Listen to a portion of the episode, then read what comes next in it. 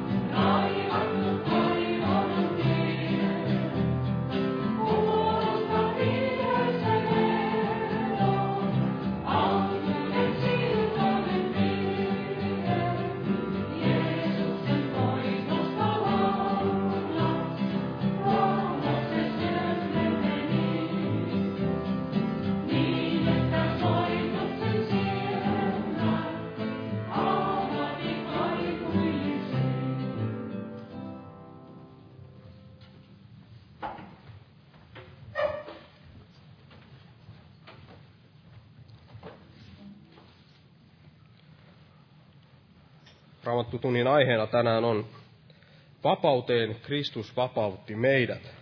Ja nämä sanathan löytyvät täältä Galattalaiskirjeestä, Galattalaiskirjeen viidennestä luvusta.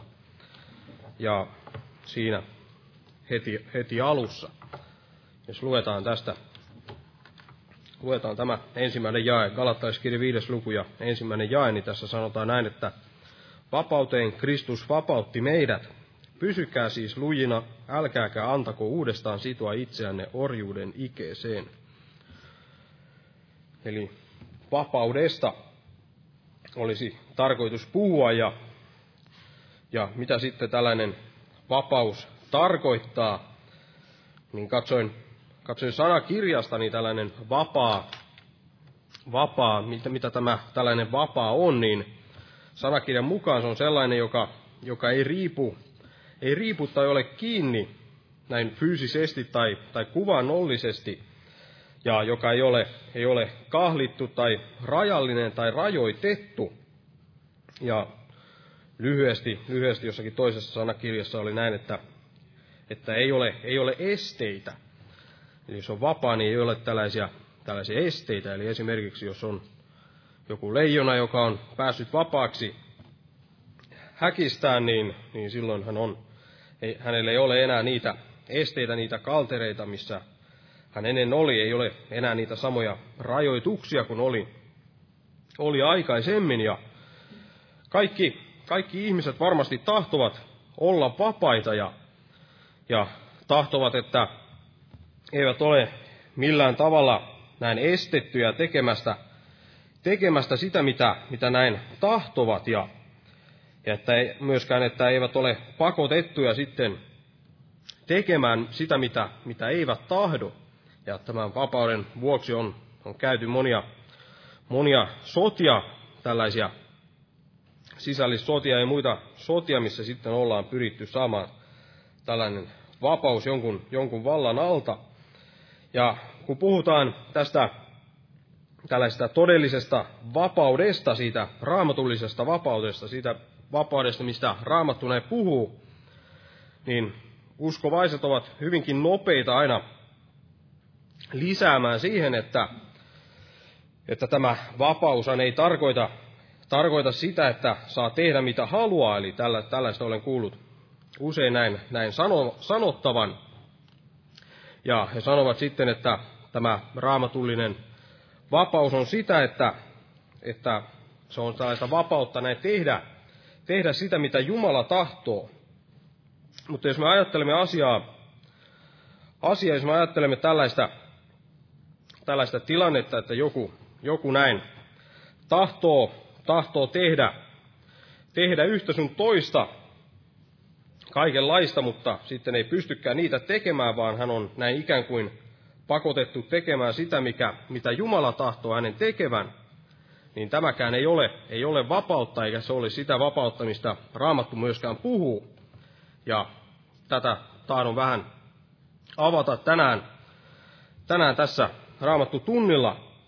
Eli Kristuksen vapaus ei ole, ei ole tällainen, minkälainen tällainen vesitetty vapaus, eikä, eikä myöskään mikään, mikään tällainen, tällainen orjuus, ei ole mikään tällainen väärä, väärä vapaus, mistä, mistä näin, minkälaisen kuvan usein näin uskovaiset saattavat siitä antaa, kun tuovat näin omalla järjellänsä jotakin, jotakin siihen näin, näin korjaukseksi tai yrittävät näin omalla järjellänsä selittää näitä Jumalan, Jumalan totuuksia täältä Jumalan sanasta, eli meidän järkemme ja meidän lihamme panevat näin usein vastaan niin, että me emme pääse ymmärtämään sitä, sitä vapautta, johon Jumala on meidät kutsunut, emmekä siis myös pääse sitten nauttimaan siitä vapaudesta, mihin Jumala on meidät kutsunut. Eli vapauteen Kristus vapautti meidät. Tämä, tämä on mielenkiintoisesti kirjoitettu tämä, tämä, eli vapauteen Kristus vapautti meidät. On hyvin ihmeellistä, voidaan jopa ihmetellä tätä, että minkä tähden täällä tämä ensimmäinen sana ylipäätään on tähän kirjoitettu, sillä jos joku vapautetaan, niin eikö se silloin automaattisesti ole ikään kuin näin vapautta, mutta, mutta tuntuu siltä ikään kuin Paavali tässä olisi vähän, vähän ennakoinut sitä, kuinka uskovaiset näin järkensä kautta sitten yrittäisivät tai tekisivät tällaista, vesittäisivät tätä, tätä Jumalan antamaa vapautta jollakin, jollakin tavalla, ja hän näin sitten teroittaa, että, että vapauteen, nimenomaan todelliseen vapauteen Kristus on meidät vapauttanut. Ja millaista tämä vapaus sitten on, niin, niin tutkimme sitä, kun katsomme, katsomme sitä, että mistä kaikesta Jumala tahtoo, tahtookaan meidät, meidät vapauttaa, ja katsotaan niitä sitten, sitten kohta, mutta jos noustaan ensin ylös ja pyydetään siunausta tähän tilaisuuteen, täällä on monia esirukouspyyntöjä, täällä on Pasin uudistumisen ja vahvistumisen puolesta. Ja pyydetään esirukousta Rainerin puolesta, on heikossa kunnossa. Kiitos elävä Jumala, että saamme näin jälleen olla täällä koolla sinun nimessäsi, Herra, ja saamme tulla sinun sanojesi eteen, Herra, ja Auta todella, että me saisimme näin nöyrästi vastaanottaa sitä, mitä sinä tahdot meille puhua, Herra, tänä iltana, Herra. Ja Auta, avaa meille sinun sanasi ja anna, anna meille sitä ymmärrystä, anna meille sitä silmävoidetta, Herra, näin, että me näkisimme niitä sinun totuuksiasi, Herra, ja avaa meidän sydämemme korvat näin, vastaanottamaan sitä, mitä tahdot meille puhua, Herra, ja ole henkesi kautta läsnä todella ja vaikuta tässä kokouksessa, Herra, ja puhu jokaisen sydämelle, Herra, tänä iltana, Herra, ja Kiitos todella, että muistat myös näitä esirukouspyyntöjä, Herra. Kaikkia näitä, jotka ovat, ovat heikossa kunnossa ja jotka tarvitsevat uudistusta ja tarvitsevat paranemista, Herra. Sinä näet nämä kaikki ja sinä voit kirkastaa näin nimesi, Herra. Todella vastaa näihin pyyntöihin, Herra, ja anna meidän todella ylistää sinun nimeäsi, Herra, kun me näemme jälleen, kuinka sinä olet näin vastaan, vastannut näihin, näihin rukouksiin, Herra. Ja kiitos todella, että jäät siunaamaan tätä kokousta Jeesuksen Kristuksen nimessä. Aamen. Istukaa, olkaa hyvä. Eli tällä viikolla kokoukset jatkuu normaalin tapaan.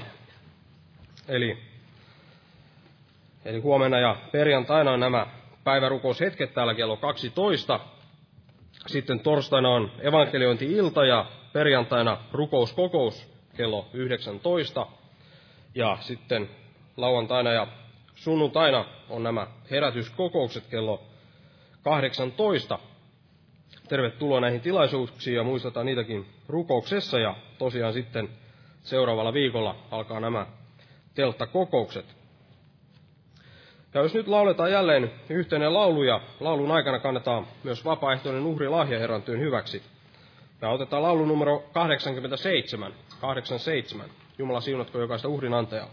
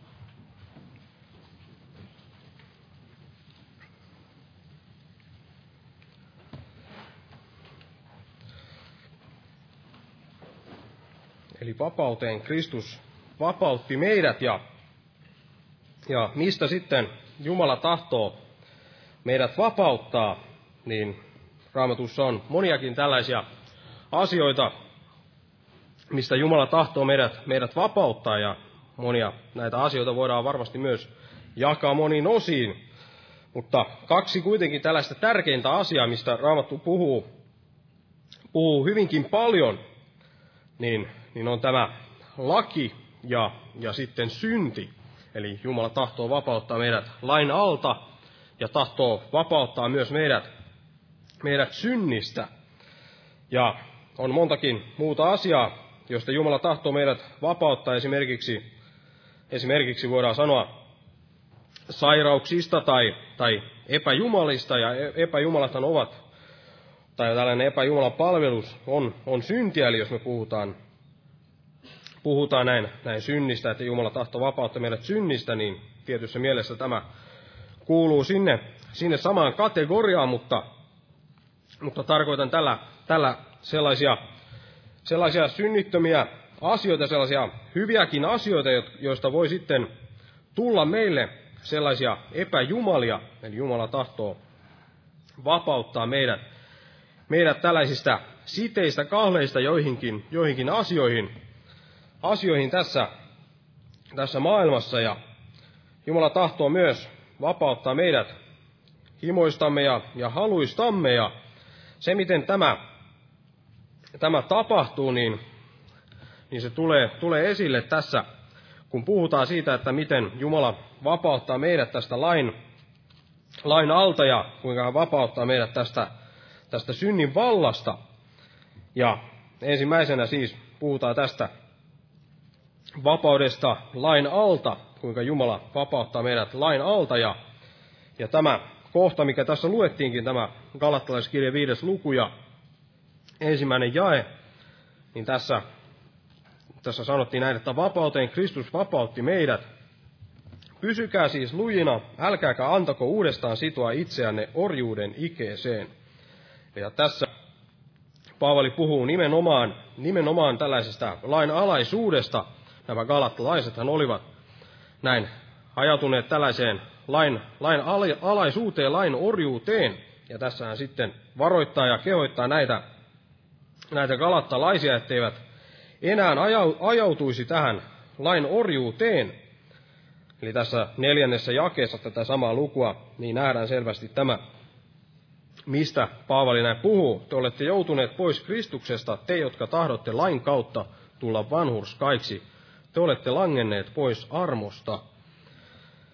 Ja tämä ihmisjärki alkaa, alkaa helposti jakamaan tätä tätä Jumalan lakia eri tällaisiin osiin ajatellen, että, että me olemme vapaat kaikista tällaisista seremonialaeista, tällaisista esimerkiksi näistä uhritoimituksista tai, tai sitten tällaisista, tällaisista erilaisista juhla, juhlatoimituksista, mitä siellä Mooseksen laissa me saatamme lukea, mutta sitten sitten ajatellaan, että emme ole sitten vapaita näin kaikesta sitten muusta tällaisista, tällaista niin sanotuista hyvistä laeista, missä sitten on joku tällainen moraalinen pohja. Eli, eli tämä järki, järki sanoo, että eihän se, että, että me olemme vapaat tästä laista, niin voi tarkoittaa sitä, että, että esimerkiksi tällainen käsky, kun älä tapa, niin se ei, ei kuuluisi meille. Eli ei, uskovaiset eivät uskalla näin sanoa tai ajatella suoraan, että nuo käskyt eivät, eivät kuulu minulle. Nuo tällaiset käskyt, esimerkiksi tällainen älä tapa. Eli täällä ensimmäisessä Timoteuksen kirjeessä ja ensimmäisessä luvussa ja jakeessa yhdeksän sanotaan tällä tavalla, tai oikeastaan luetaan, luetaan tuosta jakeesta kahdeksan ja jakeeseen kymmenen asti. Ensimmäinen Timoteuksen kirje, ensimmäinen luku ja jakeesta kahdeksan. Tässä sanotaan näin, että mutta me tiedämme, että laki on hyvä, kun sitä lain mukaisesti käytetään. Ja tiedetään, että lakia ei ole pantu vanhurskaalle, vaan laittomille ja niskoitteleville, jumalattomille ja syntisille, epähurskaille ja epäpyhille, isänsä tappajille ja äitinsä tappajille, murhamiehille, haureellisille, miehimyksille, ihmiskauppiaille, valhettelijoille, valapattoisille ja kaikelle muulle, mikä on tervettä oppia vastaan. Eli tässä Paavali puhuu Timoteukselle, että tämä laki ei ole, ei ole tehty, ei ole pantu näin vanhurskaille. Ja meidän tapauksessa tämä tarkoittaa myös, myös tai ennen kaikkea, ennen kaikkea niitä, jotka ovat Jeesuksen Kristuksen kautta näin vanhurskautuneet, vanhurskautuneet uskon kautta. Me olemme saaneet vanhurskauden tämän uskon kautta. Eli jos tämä laki ei, ei ole pantu näin vanhurskaille, niin silloin tätä lakia ei ole annettu meille, jotka olemme vanhurskautuneet tämän Jeesuksen Kristuksen sovitustyön kautta, uskon kautta. Ja todella jos sanoo, että, että kaikki tämä, kaikki laki, kaikki laki mukaan lukien tämä, tämä älä niin ei, se, että se ei kuulu minulle, niin helposti siitä nousee ihmisille tällainen ajatus, että, että no saako sitten, saako sitten tappaa. Mutta ei toki, toki tule ketään tappaa, mutta se ei, se ei meillä perustu enää, se ei perustu enää tämä, tähän lain noudattamiseen, vaan, vaan me elämme, voidaan sanoa, täysin tällaisessa uudessa, uudessa järjestelmässä. Eli täällä maan päälläkin on tällaisia yhteiskuntia, on, on eri valtioita, ja jokaisissa näissä nähdään, järjestään kaikissa, voidaan melkein sanoa, että kaikissa niin on jonkinlainen tällainen, tällainen, tällainen laki, laki voimassa, ja, ja sitten on myös tällaisia lainvalvojia, jotka sitten valvovat, että tämä laki sitten toteutuu, tai että nämä ihmiset sitten täyttävät tätä, tätä lakia, ja tällä tavalla sitten tämä yhteiskunta näin sitten toimii. Ja tietyssä mielessä tällainen on, on ihan hyvä, ainakin kun ajattelee, millainen ihminen on. Eli meillä on kaikenlaisia, jos ei olisi minkäänlaisia lakeja, niin varmasti olisi sitten tällainen rikollisuuskin paljon, paljon räikeämpää, jos ihmiset saisivat näin vapaasti vedellä tuolla ihan miten, miten sattuu ja tehdä mitä, mitä vain tahtovat. Mutta, mutta kuitenkin, kuitenkin tässäkin on, on on monia tällaisia haittapuolia sellaisia, että, että voidaan sanoa, että tämä ei ole kuitenkaan täydellinen, täydellinen systeemi. Ja, ja juuri sen tähden, sen tähden näin, näin Jumalakin on antanut tähän Jumalan valtakuntaan niin aivan, aivan toisenlaisen systeemin kuin tällainen lakiin perustuva, perustuva tällainen systeemi. Eli tämä Jumalan, Jumalan valtakunta, se toimii paremmalla systeemillä kuin tällainen, tällainen laki, lakisysteemi, missä sitten valvotaan sitä lakia, että ihmiset täyttävät sen lain. Ja meidän elämämme ei enää pohjaudu näihin, näihin tällaisiin käskyihin ja, ja sääntöihin, oli, olivat ne sitten mitä hyvänsä. Eli kun Raamattu, Raamattu sanoi, että meidät on vapautettu, vapautettu lain alta, meidät on vapautettu laista, niin, niin se tarkoittaa myös sitä, että että, että emme ole vapautuneet ainoastaan tämän lain tästä sisällöstä, siitä mitä tämä laki sisältää, vaan, vaan koko, koko tästä järjestelmästä, mitä tämä laki näin edustaa. Ja Paavali puhuu kuitenkin siitä, että, että hän ei ole ilman, ilman Kristuksen lakia. Hän puhuu kuitenkin tällaisesta laista, mitä, mikä sitten on, on näin olemassa uskovaisen elämässä. Ja hän puhuu tällaisesta elämän hengen laista, elämän hengen laki. Ja nämä tarkoittavat samaa, samaa asiaa, Kristuksen laki, elämän hengen laki. Ja tätä ei, tätä ei tule ymmärtää tällaisena uutena lakina. Eli olen huomannut, että uskovat helposti saattavat näin järjellä taas näin ajatella, ajatella, että tämä vanhan testamentin, nämä vanhan liiton lait, Mooseksen lait ovat nyt poissa, poissa näin kuvioista. Jeesus on kuollut, niiden, niiden puolesta on naulittu näin, näin ristille. Mutta sitten tämä uusi testamentti olisi näin ikään kuin tällainen uusi laki. Laki sitten meille nämä Jeesuksen sanat olisivat tällainen uusi laki, ja tämä olisi se, se Kristuksen laki. Mutta jos meidän elämämme perustuu tällaisiin uuden, uuden, uudenkin testamentin näihin käskyihin ja säädöksiin, niin, niin me emme ole silloin sen paremmassa vapaudessa kuin nekään, jotka, jotka sitten pitäytyvät tähän vanhan liiton, tähän vanhan testamentin lakeihin. Mutta todella meidän, meidän uskomme ei, ei perustu enää minkäänlaiseen tällaiseen lain noudattamiseen, vaan, vaan todella Jumala antoi täysin uudenlaisen, tämän uuden liiton. Ja tämä on tällainen elämän hengen laki, joka, joka ei perustu tällaisen, tällaisten kirjainten pitämiseen lihassa, vaan, vaan tällaiseen hengessä vaellettavaan yhteyteen Kristuksen kanssa. Se on hengellä, hengellä vaellettavaa yhteyttä Kristuksen kanssa. Tämä elämän hengen laki, se Kristuksen laki. Ja tässä Galatlaiskirjassa viidennessä luvussa, mitä äsken katsottiin, niin siellä jakeessa viisi, viisi sanottiin näin, että sillä me odotamme uskosta vanhurskauden toivoa hengen kautta. Eli tämä, tämä vanhurskaus tulee uskosta, mutta se tulee myös, myös hengen kautta. Puhuin vähän samoista asioista viimeksi, kun pidin päiväpiirin, ja se jakeessa kuusi, kuusi myös, myös sanotaan näin, että sillä Kristuksessa Jeesuksessa ei auta ympäri leikkaus, eikä ympäri leikkaamattomuus, vaan rakkauden kautta vaikuttava usko. Eli tämä meidän uskomme perustuu suhteeseen Jeesuksen Kristuksen kanssa. Eli ei enää ole, se ei enää perustu tällaiseen lakiin, mihinkään ympäri leikkauksiin tai muihinkaan mitä lakiin on ikinä näin kirjoitettukaan, vaan, vaan se, mihin se perustuu, on tähän rakkauden kautta vaikuttavaan uskoon, siihen uskoon, mikä meissä, meissä syntyy, sy, syntyy näin Kristuksen uskon kautta ja sen rakkauden kautta, minkä hän vuodattaa meihin pyhän henkensä kautta. Ja hyvä tällainen esimerkki tällaisesta suhteesta suhteesta Kristuksen kanssa niin on tällainen miehen ja vaimon välinen suhde, eli raamattu usein kuvaa, ja, ja varmasti Jumala on tämän avioliiton pannut, pannut meille ihmisille näin tällaiseksi esikuvaksi Kristuksen ja, ja seurakunnan suhteesta toisiinsa, ja, ja tällainen, tällainen suhde miehen ja vaimon välillä, eli jos me ajatellaan, on kaksi, kaksi ihmistä, jotka ovat olleet ehkä naimisissa pidemmän aikaa, niin varmasti tuntevat toisensa hyvin ja tietävät hyvin siitä, sitä, mitä, mistä se toinen, toinen näin pitää ja mistä, mistä hän ei sitten pidä.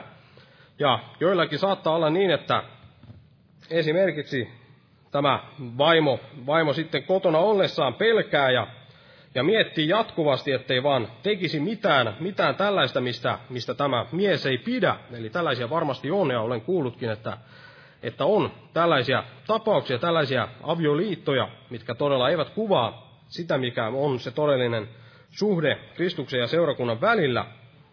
Eli sellainen, missä vaimo näin miettii kotona, että onko hän, onko hän tehnyt tarpeeksi, tarpeeksi sitä, mistä, mistä tämä hänen miehensä pitää, ja, ja kulkee näin ikään kuin varpasillaan siellä, että, että ei vaan tekisi jotakin sellaista, mistä tämä mies ei pidä, ettei vaan saisi sitten kuulla kunniaansa.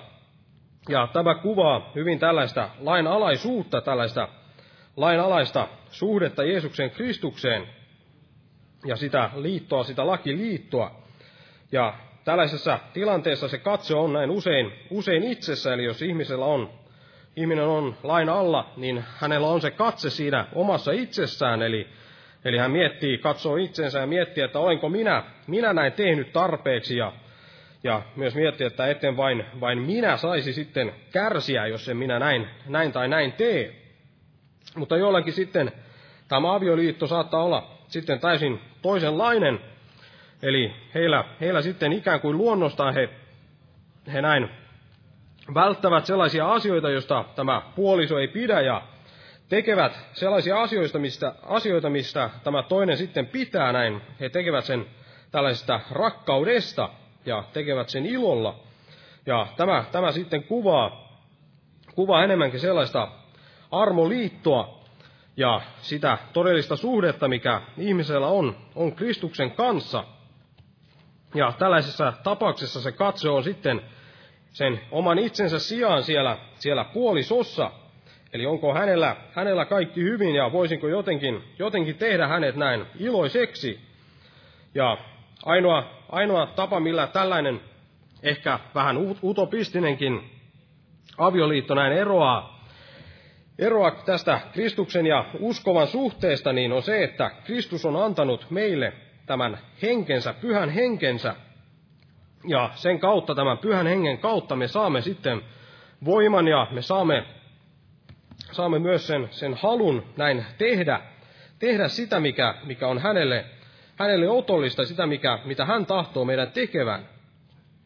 Ja toinen asia sitten, jos me siirrytään tähän toiseen asiaan, joka sitten on tämä, tämä synti. Jumala tahtoo vapauttaa meidät myös, myös synnistä. Ja nämä kaksi vapautusta kulkevat käsi kädessä. Eli jos olisi pelkkä vapaus lain alta, niin meidän lihamme varmasti ottaisi, ottaisi tämän, nämä ohjat käsinsä ja eläisi irstaasti, mutta tällainen elämä ei ole, se ei kirkasta, se ei kirkasta millään tavalla Jumalaa, ja sen tähden se ei voi olla Jumalasta lähtöisin tällainen, tällainen vapaus, että, että tämä liha pääsee näin valloille ja, ja elää sitten irstaasti synnissä. Eli sen tähden nämä kaksi vapautusta kulkevat käsi kädessä, tämä vapaus synnistä ja vapaus lain alta. Ja itse asiassa tälle lain alta vapautumiselle niin oli tällainen edellytys täällä Galattalaiskirjan viidennessä luvussa ja jakeessa 18. Tässä sanottiin näin, että mutta jos te olette hengen kuljetettavina, niin ette ole lain alla. Eli jos me ollaan hengen kuljetettavina, eli jos me olemme näin lihan kuljetettavina, niin silloin me olemme edelleen näin lain alla. Lihan kuljetettavina me olemme edelleen lain alla, mutta tällainen hengessä elävä, niin se ei ole, ei ole enää lain alla, niin kuin tämä jae näin todistaa. Ja joku saattaisi ajatella, että, että jos on näin todellisesti vapaa, niin, niin on silloin myös vapaa tekemään syntiä. Mutta Raamattu todistaa, että tällainen ei enää ole, ole vapautta. Me olemme silloin himojemme ja halujemme orjia. Ja täällä Johanneksen evankeliumissa ja luvussa kahdeksan tämä Jeesus tuo tämän asian selkeästi esille. Johannes kahdeksan ja jakeessa 33.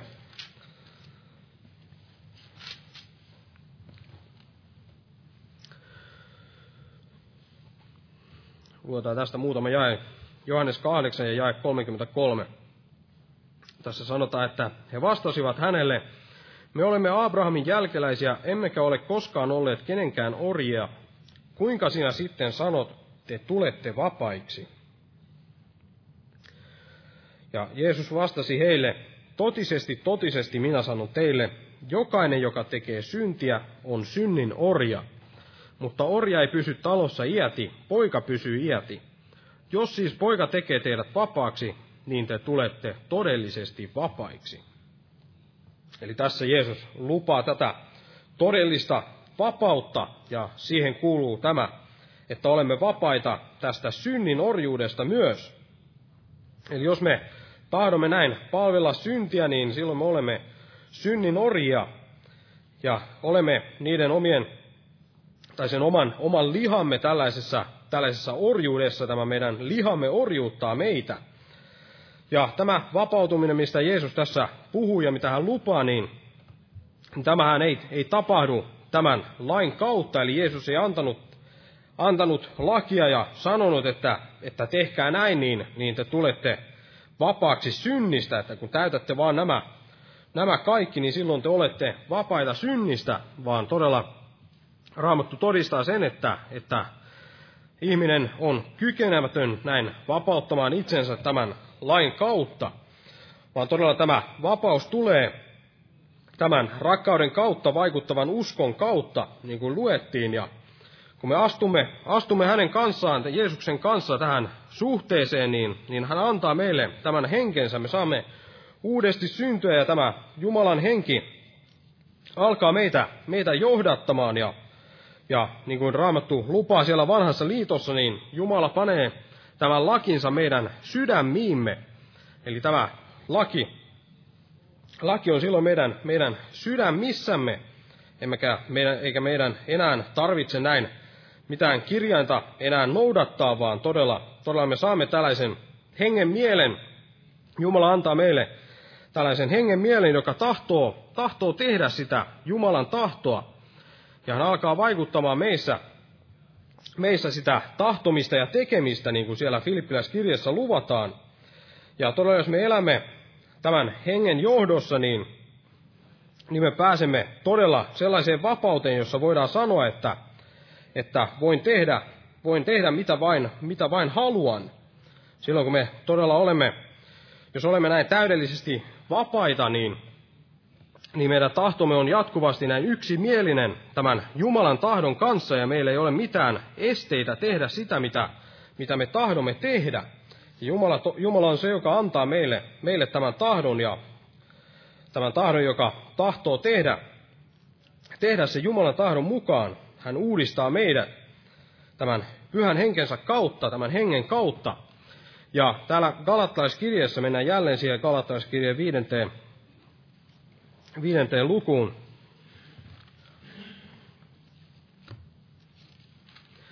Ja tässä jakeessa 13 sitten annetaan tällainen varoitus, eli tässä sanotaan, että te olette näet kutsutut vapauteen, veljet. Älkää vain salliko vapauden olla yllykkeeksi lihalle, vaan palvelkaa toisianne rakkaudessa. Eli tässä hän sanoo jälleen, että me olemme kutsutut vapauteen, mutta sitten hän sanoi, että älkää vain salliko vapauden olla yllykkeeksi lihalle, ja tämä meidän, meidän lihamme on ikään kuin tällainen, lo, tällainen loinen, voidaan sanoa tällainen loinen, joka, joka yrittää hyötyä niistä rikkauksista, mitä, mitä Jumala on meille antanut. Eli voidaan ajatella vaikka tällaista esimerkkiä jostain, jostakin miehestä, joka vaikka olisi voittanut, voittanut miljoonia jossakin lotossa, hän olisi näin rikastunut, ja sitten hän olisi joku tällainen, tällainen veli tai joku joka sitten yrittäisi hyötyä siitä, ja tämä, tämä, sitten, tämä rikas mies olisi sellainen, joka, joka näin osaa käyttää sitä rahaa näin oikein, tekee, tekee sillä sitä, mikä on oikein, mutta sitten olisi tällainen, tällainen veli, joka sitten yllyttää, yllyttää häntä sitten näin, näin tekemään sillä, sillä rahalla jotakin sellaista, mikä ei ole ei ole hyväksi, ja tämä meidän lihamme on juuri sellainen, se tahtoo päästä käsiksi tähän, tähän meidän vapauteemme ja käyttää sitä väärin, tätä meidän, meidän vapauttamme.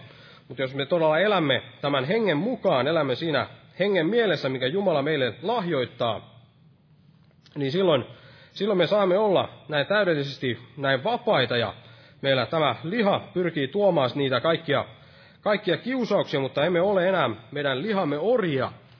Ja todella, jos, jos on, on todella tärkeää, että me pidämme tämän meidän lihamme kuolleena, ettei se pääse, pääse ottamaan valtaa siitä meidän elämästämme, koska jos tämä liha pääsee ottamaan vallan sitten siitä meidän elämästämme, niin silloin se jälleen orjuuttaa meidät. Ja tämä galattalaiskirje näin puhuu hyvinkin paljon siitä, että millä tavalla tämä tämä orjuuttaa meitä tämä, tämä liha, ja se vie meidät näin jälleen lain alle ja vie meidät synnin alle ja tekee tyhjäksi sen työn, mitä Jumala teki meidän hyväksemme.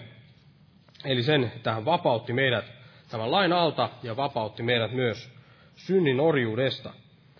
Tämän enempää ei tänään ole. Tässä oli kaikki, mitä tahdoin sanoa. Ja aamen. Ja nousta ylös ja kiitetään Herraa. Kiitos elävä Jumala, että, että sinä olet antanut, nostanut meidät kalliilla verelläsi, Herra, ja, ja näin lunastunut meidät näin vapaiksi siitä synnin orjuudesta, Herra. Sinä näin maksoit sen, sen kalliin hinnan siitä, että me saamme olla vapaita, Herra, ja auta todella, että me voisimme näin elää siinä, siinä todellisessa hengenvapaudessa, Herra, ja sinun henkesi kuljetettavina, Herra, ja että meidän tahtomme näin olisi, olisi todella sen sinun tahtosi kanssa näin näin yksimielinen, Herra, ja että voisimme näin, näin täydestä sydämestä palvella sinua ja ilolla näin vaeltaa sinun seurassasi, Herra. Ja kiitos todella, että siunat sinun sanasi meidän sydämiimme, Herra, ja annat sen todella uskossa sulautua, Herra, meihin, ja, ja vapautat meidät kaikissa, kaikista kahleista, missä me saatamme näin vaeltaa, Herra, ja, ja kiitos todella, että, että olit meidän keskellämme ja siunat tämän loppukokouksen, Herra. Siunaa jokaista, Herra, Jeesuksen Kristuksen nimessä. Aamen. Istukaa, olkaa hyvä. Jos lauletaan tähän loppuun yhteinen laulu jälleen. Ja otetaan laulu numero 459, 459.